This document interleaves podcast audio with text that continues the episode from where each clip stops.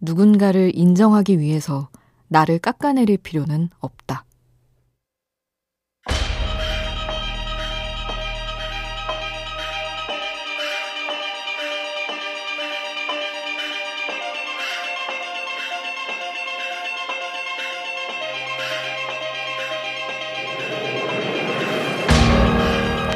작가 김금희는 말한다. 사는 건 시소의 문제가 아닌 그네의 문제 같은 거라고. 시소처럼 누가 올라가면 누가 내려오는 것이 아니라 그네처럼 각자 공중을 느끼다 내려오는 것이라고 말이다. 나를 필요 이상으로 낮추는 것은 남에게도 나에게도 도움이 되지 않는다. 지나친 겸손은 자기 비하로 비춰져서 오히려 서로의 관계를 망칠 뿐이다.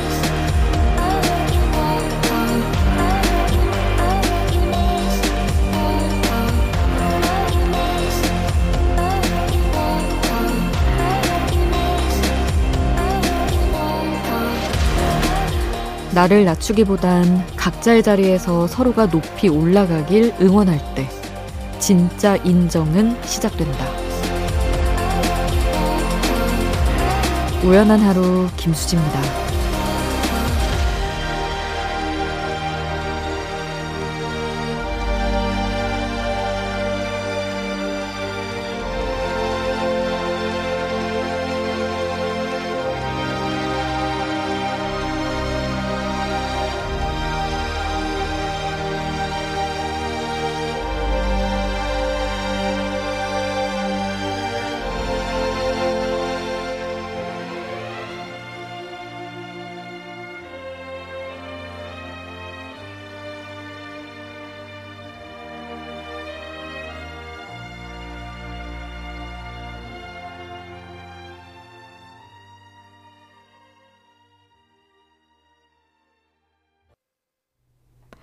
10월 13일 화요일 우연한 하루 김수지입니다. 첫 곡으로 들려드린 노래는 라이트하우스 패밀리의 High였습니다. 어, 우리는 높고 낮음에 굉장히 민감한 것 같아요. 다들. 물론 아닌 분들도 있을 수 있겠지만. 보통은 저 사람은 어디쯤 위치해 있고 나는 그에 비해 어디쯤 있는가를 따져보면서 살잖아요. 근데 저는, 음, 저 사람은 저기 있군. 나는 여기쯤. 받아들이고, 내가 못함을 인정하고, 이런 식으로, 어, 사는 게 그래도 나는 건강한 거야 라고 생각을 했었는데, 또 어떻게 생각하면 진짜 건강한 사람들은 그런 비교 자체를 안 하고 살기도 하더라고요. 그래서 뭔가, 아, 나의 부족함을 인정하는 것이 쿨한 거라고 여겼었는데 아예 그로부터 다 떠나서 나 자신에 좀 더 집중하는 삶을 사는 게 맞지 않나. 요즘엔 그런 생각을 하고 있습니다. 근데 참 쉽지는 않죠. 차라리 겸손해지는 게 우리가 열등감에서 벗어나는 방법인 것 같은데, 그것마저 안 하기란 어려운 것 같습니다. 여러분은 오늘 어떤 하루를 보내셨나요? 자신감이 좀 떨어지는 하루였는지 아니면 조금 들뜨는 하루였는지 여러분의 오늘 이야기도 함께하고 싶습니다. 문자 샵 8000번, 짧은 문자 50원, 긴 문자 100원의 정보 이용료가 추가로 들고요. 미니 메시지는 무료로 이용하실 수 있습니다. 배철수의 음악 캠프 30주년 기념 앨범 출시.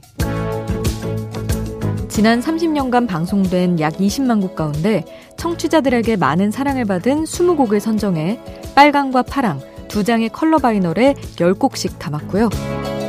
수록된 노래 가사와 기념사진을 비롯해 백혜미 사랑한 음악 100곡에 대한 전곡 해설 등 알찬 내용으로 구성되어 있습니다. 배철수의 음악 캠프 30주년 기념 LP는 색상별로 음반사와 트랙리스트가 다르니까요. 자세한 내용은 각종 음반 판매 사이트에서 확인해 주세요.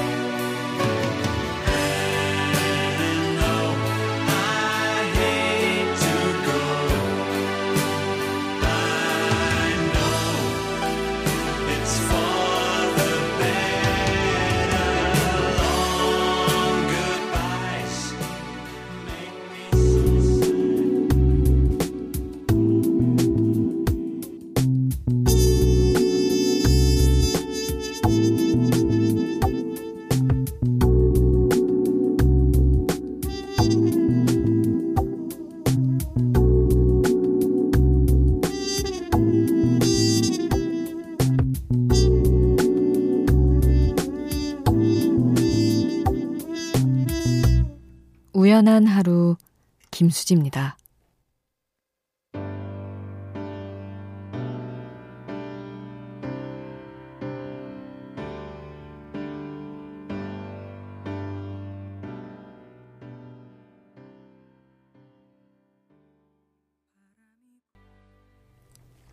이소라 바람이 분다. 0935님의 신청곡 함께 했습니다.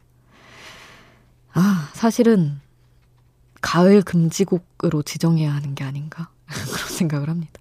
너무 없던 슬픔도 막 사무치는 느낌이라서. 하지만 이맘때 또 꼭 들어야 되는 곡이기도 하죠. 최소영님, 오랜만에 하루를 꽉 채워 보냈어요. 스타트업 프로그램에 지원했는데 오늘이 마감일이었거든요. 좋은 결과 있기를 함께 바라주세요 하셨습니다. 아마 뭔가 기획안을 내고 지원받는 그런 프로그램 신청을 하신 것 같아요.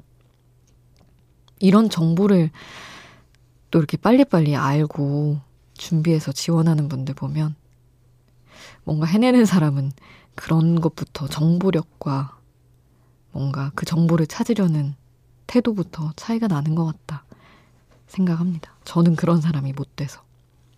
소영님의 도전을 응원을 합니다. 좋은 결과 꼭 저에게도 전해주세요. 그리고 7779님. 또 다른 도전을 하셨네요. 저는 오늘 운전면허 학원에 등록하고 왔답니다. 운전이 두렵게만 느껴져서 몇 년이나 미뤄뒀었는데요. 오늘 갑자기 용기가 나서 그 길로 학원으로 달려갔습니다. 참 별일 아닌데 이렇게 뿌듯할 수가 없네요. 긴 우울을 벗어날 수 있는 좋은 도전을 시작한 것 같아요. 저의 첫 도전을 응원해주세요. 하셨습니다. 음, 너무 잘하셨군요. 아, 그냥 약간 일상이 정체돼 있을 때는 사람은 뭔가 도전을 하긴 해야 되나 봐요. 다른 곳에 생각과 에너지를 좀 쏟고 해야 되나 봅니다. 저도 고작 정말 작년에 땄잖아요, 면허를. 그때 스트레스 받고 마음고생도 많이 했지만 많이 떨어져서. 그래도 하고 나서는 뭔가 새로운 진짜 게임 캐릭터처럼 능력치를 하나 또 얻은 것 같은 느낌이었어요. 7779님도 고생 안 하시고 빨리 따실 수 있기를 제가 응원하겠습니다. 그리고 정한님은 결혼 10주년이라고 하셨어요. 코로나로 인해 10주년 여행은 못 가지만 아이들과 함께 보내야 할 것 같아요. 축하해주세요. 하셨습니다. 너무 축하드립니다. 사실 뭐 어디 가기 편한 날들은 아닌데 그래도 일상 속에서 작은 특별함 잘 챙기셨기를 바랄게요. 5031님이 어, 고2 아이 먹을 반찬하면서 듣는다고 감기 조심하라는 인사 보내주시면서 신청곡도 남겨주셨습니다. 잔나비 주저하는 연인들을 위해 이 곡 함께 하고요. 구화 숫자들의 숨바꼭질 이어서 같이 듣겠습니다.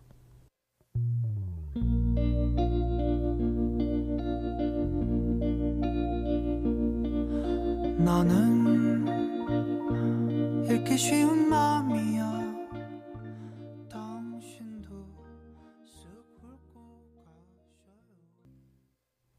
잔나비 주저하는 연인들을 위해 구화 숫자들 숨바꼭질 함께 하셨습니다.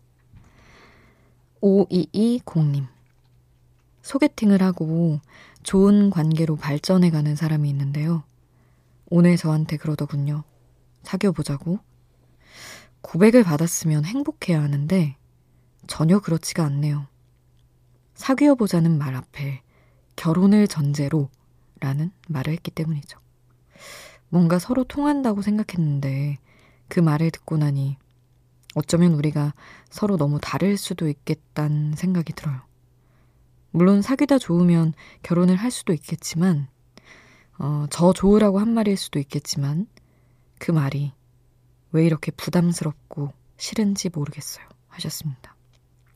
음, 하, 이게 참 사랑을 대하는 태도가 달라서 그런가 봐요. 저도 사실 5220님처럼 결혼?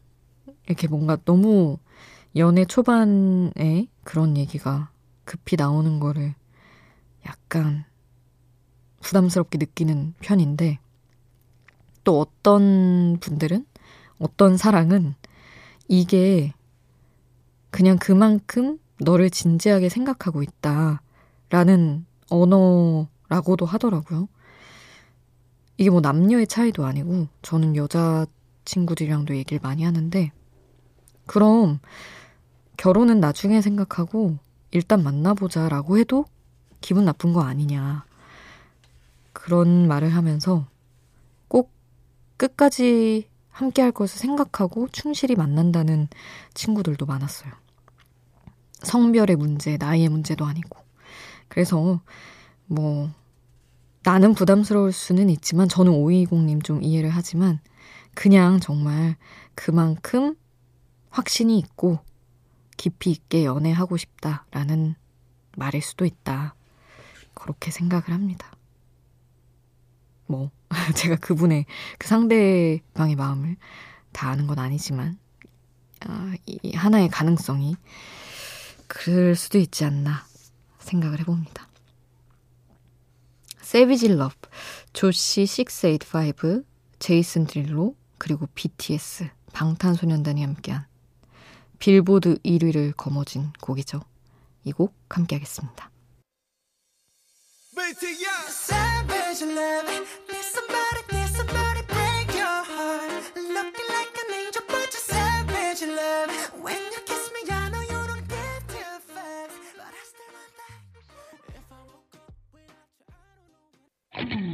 밤이 깊어지는데 생각도 똑같이 내 주위에 떨어지는 좋을 수도 없이 잠시 들렸다 가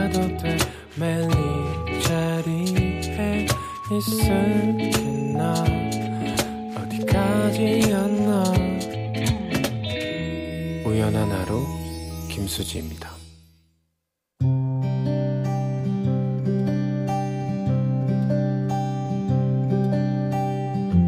우연의 음악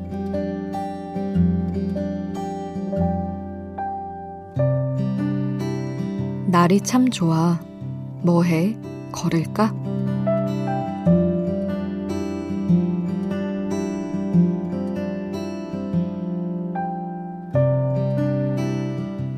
어깨도 없고 골반도 없는 밋밋한 몸. 귀만 쫑긋한 민달팽이 같은 뒷모습이 하염없이 창밖을 바라본다. 아침 7시. 나는 고양이 리루 때문에 무조건 블라인드를 걷어야 한다. 계절이 변하면서 해가 뜨는 시각도 변하는데 리루의 몸시계는 어찌나 그렇게 정확한지 늘 비슷한 시간에 하루의 일과를 시작한다. 너는 그렇게 매일같이 일찍 일어나 단풍이 물드는 걸 바라보고 있는 걸까? 하늘이 가까워지고 멀어지는 걸 하루마다 들여다보고 있는 걸까? 별 생각 없어 보이는 고양이의 뒷모습은 이상하게 너무 처량해서 산책이라도 한다면 좀 나아질 텐데 이런 무의미한 생각까지 하게 만든다. 우리가 날이 좋은 날 같이 걸을 수 있다면 얼마나 좋을까? 너도 밖을 보며 그런 생각을 할까?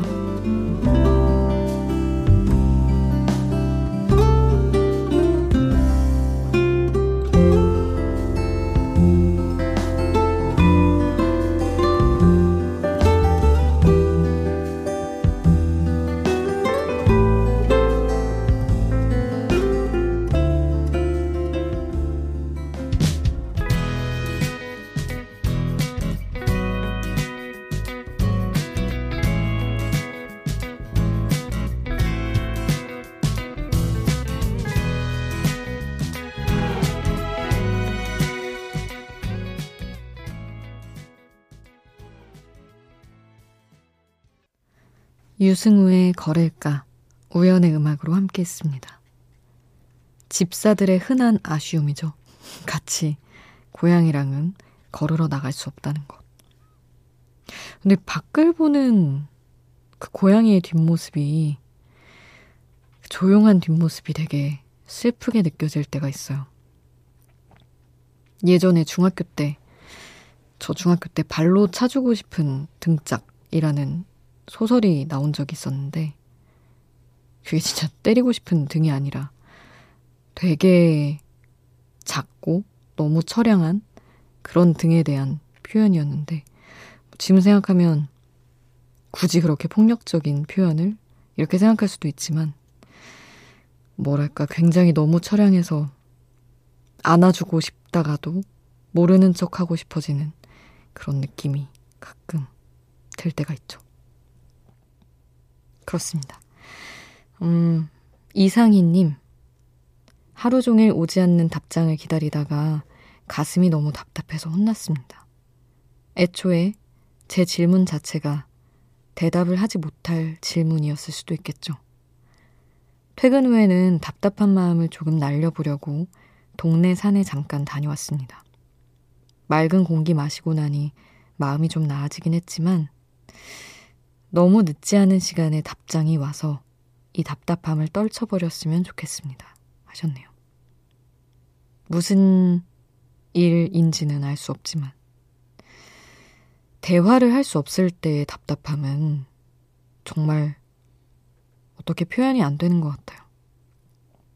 얘기하고 싶은 게 있고, 상대의 마음을 알아야만, 무슨 생각인지 알아야만 내 마음도 괜찮아질 것 같은데, 그냥 얘기를 안 하는 사람이 많다 보니, 참, 웬만한 건 대화로 해결이 될 텐데, 답이 없을 때는 그 사람을 좀 포기하게 되는 것도 있고, 제일 답답한 것 같아요, 그게. 그리고 1774님. 오늘 병원에서 마음 상담을 받고 왔어요. 의사 선생님이 화가 나고 불안할 땐 그 감정을 종이에 옮겨 쓰고 원인이 뭘까 생각해 본 다음 그 원인도 하나씩 적어보라고 하셨는데 그 원인을 찾아가는 과정이 쉽지만은 않은 것 같습니다. 결국 종이를 구겨서 쓰레기통에 넣었는데 제 마음까지 거기에 버려진 기분이에요. 힘들어도 계속 반복하다 보면 익숙해질까요? 여러모로 복잡합니다. 하셨네요. 음, 왜 사람에게는 이렇게 스스로 분석을 해야만 하는 순간이 올까요? 그냥 감정이 슥 알아서 지나가주면 좋은데. 사실 저도 가끔은 저도 글로 감정을 좀 푸는 편이라 뭐 원인을 쓰진 않지만 막 글을 써보거든요. 근데 그러다가도 내가 이렇게까지 해서 이렇게 풀어보려고 하는 이런 상황 자체가 좀 싫은 못난 마음도 들 때가 있더라고요. 그러나 그러다 보면 덜어지는 게 있으니 의사 선생님이 그렇게 말을 하는 거겠죠. 하라는 건 또 해봐야 되니까. 남들이 얘기할 땐 이유가 있는 거니까. 해보시고, 음, 조금 괜찮아지시는지, 그리고 그냥 털어놓고 싶은 이야기도 좋아요. 1774님. 저희랑도 같이 얘기해 주세요. 6025님은 모르는 분들의 사연을 듣는데 왜 제 마음도 아플까요? 하셨네요. 좋지도 그렇다고 힘들지도 않은 그저 그런 하루인데 오늘도 소중했던 하루겠죠? 하는 질문을 주셨습니다. 소중했겠죠? 그저 그런 가운데 약간 쓸쓸했을 수도, 약간 즐거웠을 수도 있겠지만. 아, 다들, 근데 다들 힘들게 사는 것 같아요. 쓸쓸하게 지내고. 메이트의 그리워를 신청해 주셨어요. 음, 이 곡을 듣고 또 다른 그리움의 노래, 넬의 그리움 함께 하겠습니다. 어젠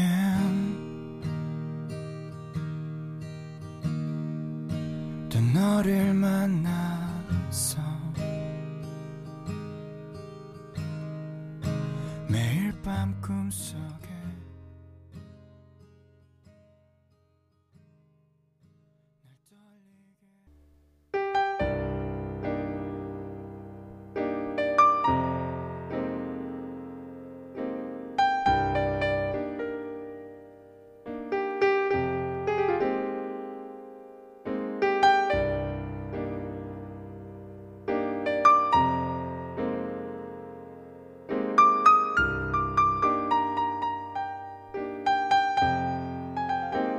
우연한 하루 김수지입니다.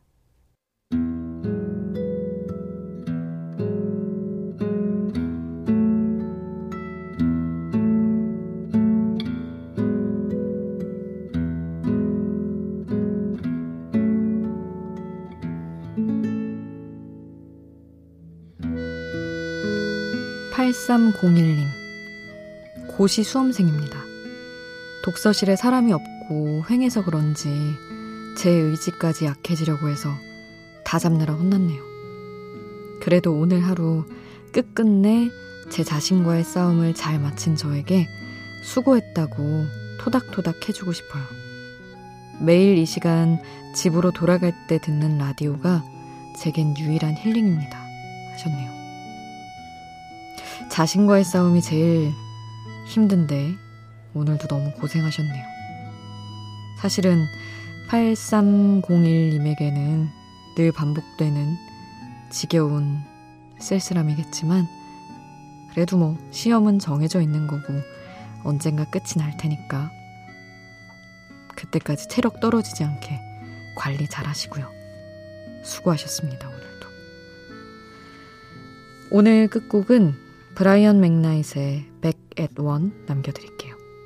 지금까지 우연한 하루 김수지였습니다.